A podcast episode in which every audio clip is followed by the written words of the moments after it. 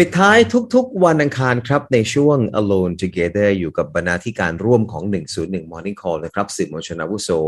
พี่บุญรัตน์อภิชาติไตรสอน ซึ่งวันนี้แน่นอนคงไม่พ้นเรื่องของเมียนมาเรื่องของภูมิรัฐศาสตร์ที่น่าจับตาของมหาอำนาจนะครับ ที่เราจะชวนพูดคุยกันจากนี้ไปในพี่บุญรัตน์บอกว่า คุยได้เป็นซีรีส์เลยนะครับ แต่ว่าเราไปกันที่เมียนมาหรือพม่ากันก่อนครับ กับคำตัดสิน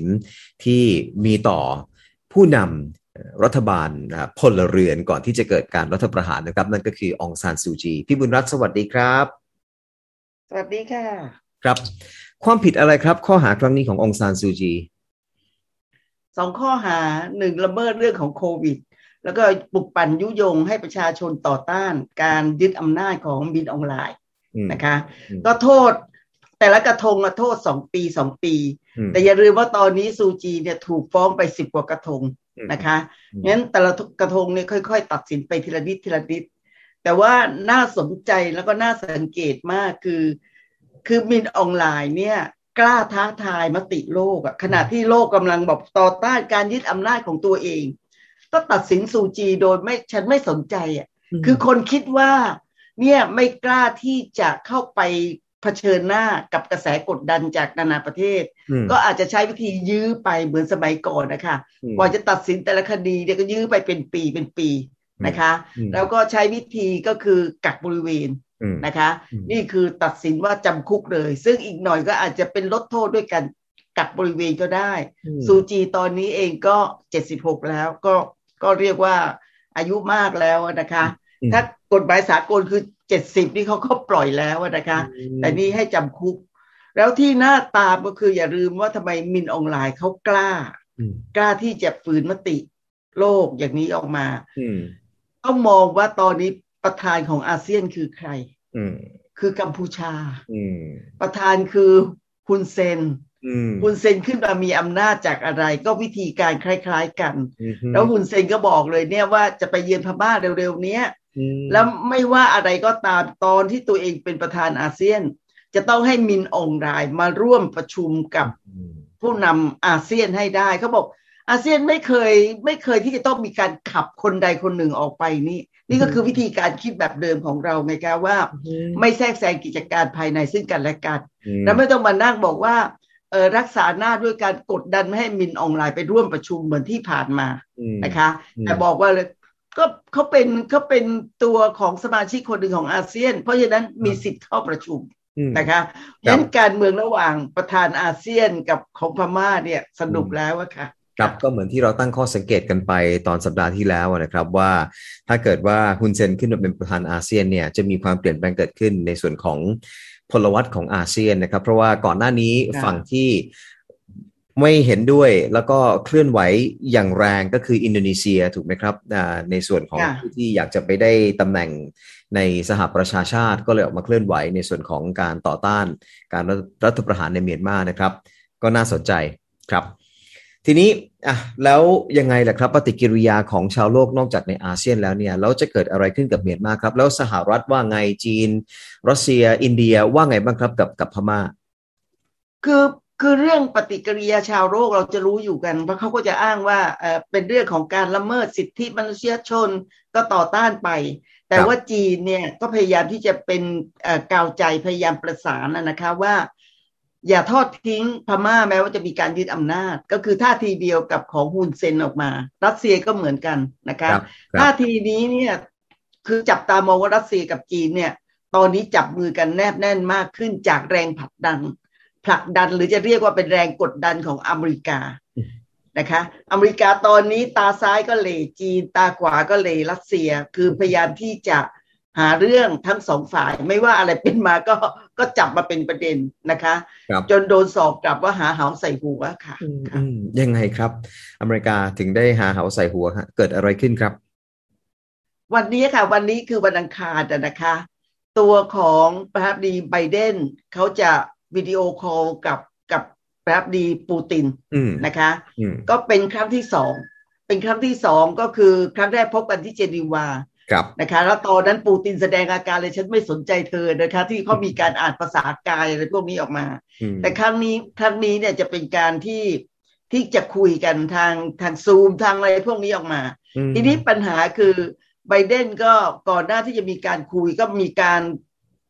หยิบยกเป็นข่าวใหญ่ ๆ ขึ้นมาตลอดว่ารัสเซียเนี่ยจะบุกยูเครน และอเมริกาจะเข้าไปปกป้อง โดยบอกว่าจะไม่ยอมนิ่งเฉยเด็ดขาดนะคะ แล้วก็ปล่อยให้หน่วยข่าวกรองของสหรัฐเนี่ยออกข่าวเลยว่าเนี่ยต้นปีหน้านี่แหละ รัสเซียบุกแน่ ตอนนี้เสริมกำลังทหารเป็นแสนกว่าคนแล้วอย่างงูอย่างนี้ออกมา นะคะ คือทุกครั้งเวลาที่ผู้นำจะคุยกันเขาจะต้องหาประเด็นอะไรมาเล่นออกมา ซึ่งทางรัสเซียเองก็ตอบโต้รุนแรงมาเลยนะคะ บอกว่านี่เป็นเรื่องกิจการภายในของเขานะคะ คุณอย่ามายุ่งนะคะ แล้วก็ยังใช้คำถ้าเป็นสำนวนไทยคือ ตักน้ำตักน้ำแล้วก็ชะโงกดูเงาตัวเอง ด้วยตักน้ำใส่กระโหลกชะโงกดูเงาตัวเองว่า ว่าอเมริกาทำอะไรกับใครบ้างอย่างนี้ออกมา เป็นการตอบโต้ที่รุนแรง ซึ่งเป็นบรรยากาศก่อนหน้าที่จะคุยกันนะคะคุยเป็นครั้งที่สองแล้วที่ต้องจับตามองเพราะว่าคุยเนี่ยแน่นอนแหละค่ะว่าประเด็นสำคัญคือเรื่องยูเครนนะคะก่อนน่าจะคุยหนึ่งวันคือวันจันทร์เนี่ย ตัวของปูตินบินไปที่อินเดียค่ะ คือตั้งแต่ช่วงเกิดโควิดมาสองปีเนี่ย ตัวของประธานาธิบดีปูตินเดินทางไปต่างประเทศสองครั้งครับ ครั้งแรกคือไปที่เจนีวาที่ไปคุยกับไบเดนนะคะ แล้วอีกครั้งหนึ่งก็คือไปอินเดียนะคะ ก็เป็นที่น่าจับตามองว่าช่วยโอกาสไปอินเดีย เพราะอะไร เพราะตอนนี้อินเดียเนี่ยกำลังเป็นเป็นประเทศที่เนื้อหอม อเมริกาก็พยายามที่จะดึงอินเดียเป็นพันธมิตร ตั้งกลุ่มจตุรมิตรขึ้นมา หรือกลุ่มควอดเนี่ยนะคะ ก็มีสหรัฐออสเตรเลีย มีญี่ปุ่นมีอินเดียเพื่อที่จะปิดล้อมปิดล้อมจีน ตรงบริเวณทะเลจีนใต้ครับนะคะครับแล้วตอนนี้รัสเซียก็มานะคะ ก็มาดึงอินเดียอีก อย่าลืมว่าตอนช่วงสงครามเย็นตอนสมัยอินทิราคารที ตอนนั้นสนิทกับรัสเซียมาก อินเดียกับรัสเซียใช่ไหมคะเพราะฉะนั้นตอนนี้ก็หมายถึงว่าทุกคนกำลังเล่นการทูตกันแล้วในช่วงที่สงครามเย็นยุคที่สอง คนก็มาสงสัยว่าเอ๊ะแล้วปูตินไปทำไมอะถึงกับขนาดยอมลงทุนนะคะ ประเทศตัวเองก็กำลังเจอเรื่องวิกฤตของโควิด และยอมลงทุนบินไปที่อินเดียก็คงเขาบอกว่าเจรจาเรื่องของการค้าอาวุธ ขายอาวุธ อินเดียเป็นประเทศที่นำเข้าอาวุธมาก และอเมริกาพยายามที่จะเป็นมิตรด้วยการจะขายอาวุธให้นะคะงั้นอินเดียกำลังเนื้อหอมอยู่ขนาดที่ตัวของสหรัฐ คือเขาชอบทำลายมิตรสร้างศัตรูทุกอย่างไม่เคยมองใครในแง่ดีเลย มองแบบเรื่องของผลประโยชน์ของอเมริกาเป็นหลัก แล้วคุณก็ไปอย่างนี้อย่างนี้ออกมานะคะค่ะอืมครับ สหรัฐเองก็ระแวงจีนด้วยเหมือนกันถูกไหมครับ เขาระแวงจีนระแวงรัสเซีย อืม ทั้งสองประเทศนี้คือจีนก็ยกเรื่องของทะเลจีนใต้กับเรื่องไต้หวันฮ่องกงนะคะรัสเซียก็ตอนนี้ก็คือยกเรื่องของยูเครนขึ้นมา ซึ่งรัสเซียบอกนี่คือเรื่องภายในแต่จริงๆแล้วตอนนี้เท่าเท่าที่มองเนี่ยนะคะ ยังไม่ถึงขั้นที่จะไปบุกยึดยูเครน เพราะยังหาเหตุไม่ได้ ครับ แต่คุณสร้างข่าวมาไง ตัวของนาโต้กับสหรัฐเนี่ยซ้อมรบใหญ่ประชิดชายแดนรัสเซียตลอดเวลาบอกว่านี่เป็นเรื่องของการป้องกัน แต่พอรัสเซียประชิดบอกว่ามีการซ้อมรบปั๊บคุณก็บอกว่านี่คือการที่เตรียมบุกยูเครนในต้นปีหน้านะคะงั้นการเมืองพวกนี้เนี่ยต้องมองมองอย่างที่บอกกันค่ะ คือจับตามองอย่างใกล้ชิดเป็นซีรีส์ยาวเลยนะคะว่าจะจบยังไง เพราะไม่เคยคุยเรื่องดี ๆ เลย เวลามีทีไรก็คือ เรื่องของปัญหาความขัดแย้ง แล้วก็อ้างเรื่องของสิทธิมนุษยชนเรื่องของเสรีภาพอะไรพวกนี้ขึ้นมาก่อนหน้านี้ก็มีประเด็นที่เกี่ยวข้องกับทางลูคาเชนโกด้วยไม่ใช่เหรอครับ อเล็กซานเดอร์ที่ก็ทำให้อย่าลืมนะคะว่าเขาเนี่ยคือคือรัสเซียเนี่ยพวกนี้คืออดีตอดีตสาธารณรัฐของอดีตสหภาพโซเวียตรัสเซีย แล้วพอแยกตัวไปเป็นเอกราชแล้วเนี่ยปรากฏว่าหลายประเทศมากที่เอาตัวไม่รอด อย่างเช่นยูเครนตอนนั้นแยกตัวใหม่ ๆ ก็เยเฮกันมากเลย แล้วก็มีรายได้จากการขายรถถัง เพราะว่าขายรถถังให้ไทยนั่นแหละนะคะ เพราะว่าอเมริกาตอนนั้นรัสเซียเนี่ยมีโรงงานผลิตเครื่องบินผลิตรถถังอยู่ที่ยูเครนเยอะ ครับ แล้วตอนหลังหลายสาธารณรัฐทำท่าจะไม่ไม่ดีโดยเฉพาะในเอเชียกลาง ก็หันมาเป็นพันธมิตร กับรัสเซียนะคะเขาเรียกเกรดรัสเซียนออกมานะคะ ก็จับมือกันอยู่อยู่หลายมากแต่ยังไม่ถึงขั้นรวมมาเป็นเหมือนกับสหภาพโซเวียตรัสเซียนะคะงั้นความความสนิทชิดเชื้อพวกนี้เนี่ย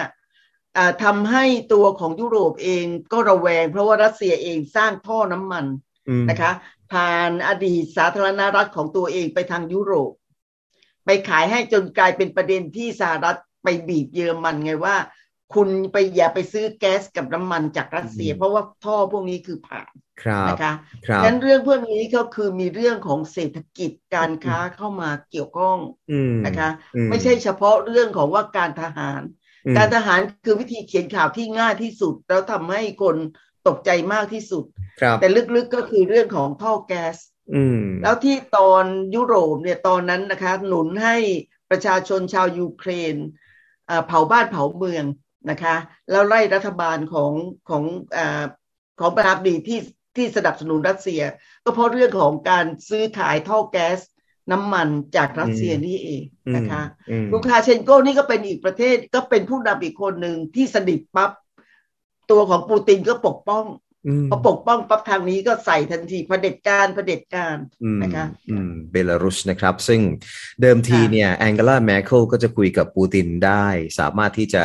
ยกหูคุยกันได้ แต่ตอนนี้รัฐบาลใหม่ของเยอรมนีก็มาแล้วเป็น traffic light เป็นไฟจราจรใช่ไหมครับ เป็นเป็นพรรคร่วมที่มาครบสามสีเลยนะครับ แดงเขียวเหลือง จะจะจะตั้งรัฐบาลอย่างเป็นทางการวันที่แปดก็คือวันพุธนะคะมีของขวัญวันคริสต์มาสให้ นะคะ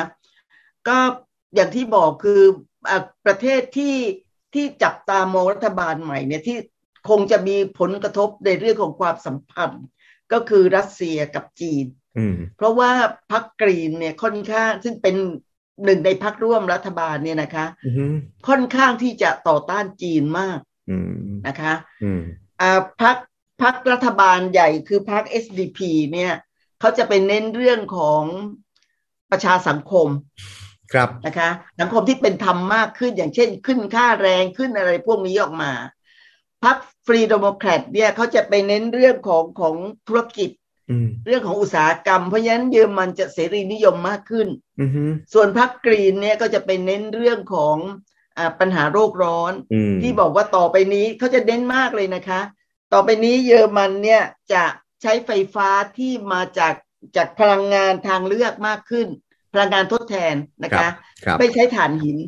ให้ให้ยุติการใช้ถ่านหินในปี 2030 ก็คืออีก 8 ปีข้างหน้า จากเดิมที่เป็นอีกอีกสิบกว่าปีข้างหน้านะคะ แล้วก็จะใช้รถยนต์ไฟฟ้ามากขึ้น ให้ได้สิบห้าล้านคันในปีสองศูนย์สามศูนย์เหมือนกันนะคะ คือคือเรื่องที่ดีเนี่ยคือเรื่องของสิ่งแวดล้อม แต่ถ้าพูดถึงเรื่องของการต่างประเทศแล้วเนี่ยรัสเซียกับจีนก็คงจะหนักใจมากขึ้นในการติดต่อกับกับเยอรมัน ซึ่งเยอรมันเองก็เข้าไปลงทุนในจีนมากนะคะ ด้านรถยนต์ด้านหลาย ๆ ด้าน เพราะฉะนั้นแมคโครถึงถึงพยายามรักษาผลประโยชน์ของบริษัท เยอรมันในจีนไงคะถึงมีความสัมพันธ์กันอยู่ อืมอืมครับ แต่ทีนี้อะ EU เองก็มีความพยายามในการที่จะโปรโมทอ่า global gateway ออกมาบ้างก็มีการวิเคราะห์นะครับ ทาง BBC เขาก็วิเคราะห์ว่านี่เป็นสิ่งที่ทาง EU เนี่ยทำขึ้นมาเพื่อชนกับ Belt and Road Initiative หรือ BRI ของจีนนะครับหนึ่งแถบอ่าหนึ่งเส้นทาง แต่พอเปลี่ยนตัวแมคเคิลไปแล้วเนี่ย โครงสร้างอำนาจหรือว่าอิทธิพลใน EU เนี่ยโดยเฉพาะยิ่งจากพรรครัฐบาลผสมพรรคใหม่รัฐบาลผสมจากสามพรรคใหม่ของเยอรมนีเนี่ยจะจะมีน้ำหนัก หรือจะมีบารมีใน EU เท่ากับแองเกลาแมคเคิลไหมครับ เยอรมันยังมีเศรษฐกิจที่แข็งแกร่งมากนะคะ ครับ แล้วจริงๆ นโยบายก็ไม่ได้เปลี่ยนมากมายอย่างชนิดพลิกหน้ามือเป็นหลังมือ เพียงแต่ว่าผ่อนคลายในเรื่องของความสัมพันธ์ที่เคยสนิทแนบแน่นกับรัสเซีย แนบแน่นกับรัสเซียในเรื่องของการที่จะซื้อน้ำมันและแก๊สธรรมชาติจากรัสเซีย ซึ่งอเมริกาเนี่ยเต้นผ่านมากนะคะ หรือว่าไม่สนิทแนบแน่นกับจีนมากเขาเพราะว่าพักกรีนเขาบอกว่า จีนไปละเมิดสิทธิมนุษยชนในซินเกียง แล้วเขาก็สนับสนุนเรื่องของฮ่องกง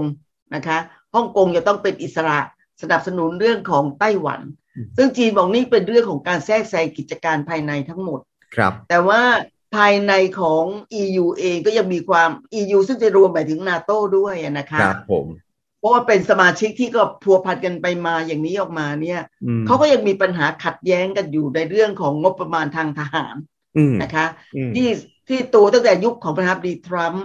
พยายามบอกว่าคุณต้องเพิ่มงบประมาณทางทหาร ให้เป็นสองเปอร์เซ็นของ GDP แล้วตัวแมคโครบอกไม่จำเป็นอีกของเขาก็ใช้งบอยู่ในระดับของเขาที่พอจะรับได้นะคะเพราะฉะนั้นหลายเรื่องยังมีหมายถึงว่าที่สามารถรับได้คุยกันได้กับที่รับกันไม่ได้ออกมา แต่ว่าไปสื่อไปจับข้างแบ่งข้าง เพราะว่า เห็นตัวอย่างชัดเจนว่าอ้าวถ้ารัสเซียฉันพูดเรื่องยูเครน ถ้าเรื่องของจีนฉันพูดเรื่องทะเลจีนใต้ไต้หวันฮ่องกงนะคะ ก็อยู่กันวนเวียนกันอยู่แค่ดีออกมาอืมครับ แต่สิ่งหนึ่งที่ทุกคนคงพร้อมใจกันพูดก็น่าจะเป็นเรื่องของโอมิครอนนะครับ สุดท้ายแล้ว ยังไงครับเรื่องของสายพันธุ์ตัวใหม่ มันจะทำให้โลก เดินไปต่อไปข้างหน้าได้อย่างไม่ราบรื่นอีกนะครับ พี่บุญรัตน์ประมวลข่าวเรื่องของอมิครอนได้ยังไงบ้างครับตอนนี้ตอนนี้ที่อเมริกาก็ติดแล้วที่ไทยก็เริ่มติดเริ่มพบ แต่เขาบอกว่าหนึ่งติดเชื้อเร็วขึ้นแต่ไม่รุนแรงคือคืออเมริกาตอนนั้นเขาขอเวลาสองอาทิตย์ในการวิเคราะห์นะคะ เพื่อจะดูว่าหนึ่งเชื้อเนี่ยจะรุนแรงกว่าสายพันธุ์เดลต้าหรือเปล่าหรือว่า ระยะของการฟักตัวเนี่ยใช้เวลานานแค่ไหน แล้วก็วัคซีนที่ฉีดไปแล้วเนี่ยจะไร้ผลเลยหรือเปล่านะคะแต่ตอนนี้เริ่มมีเสียงที่พูดออกมาว่าหนึ่งติดไวแต่ว่าไม่รุนแรง ก็ต้องเป็นเรื่องที่ต้องจับตามองกัน คือทุกอย่างเนี่ยเชื้อกลายพันธุ์หมด ตอนนี้แนวคิดที่บอกว่าพยายามให้ทำใจว่านี่คือเป็นเป็นไวรัสที่อยู่กับคนเหมือนไข้หวัดใหญ่นะคะ เพราะว่าถ้าเชื้อไม่รุนแรงก็อาการคล้ายกับไข้หวัดใหญ่ นะคะเพียงแต่ว่าติดไวแล้วก็ตอนนั้นเรายังไม่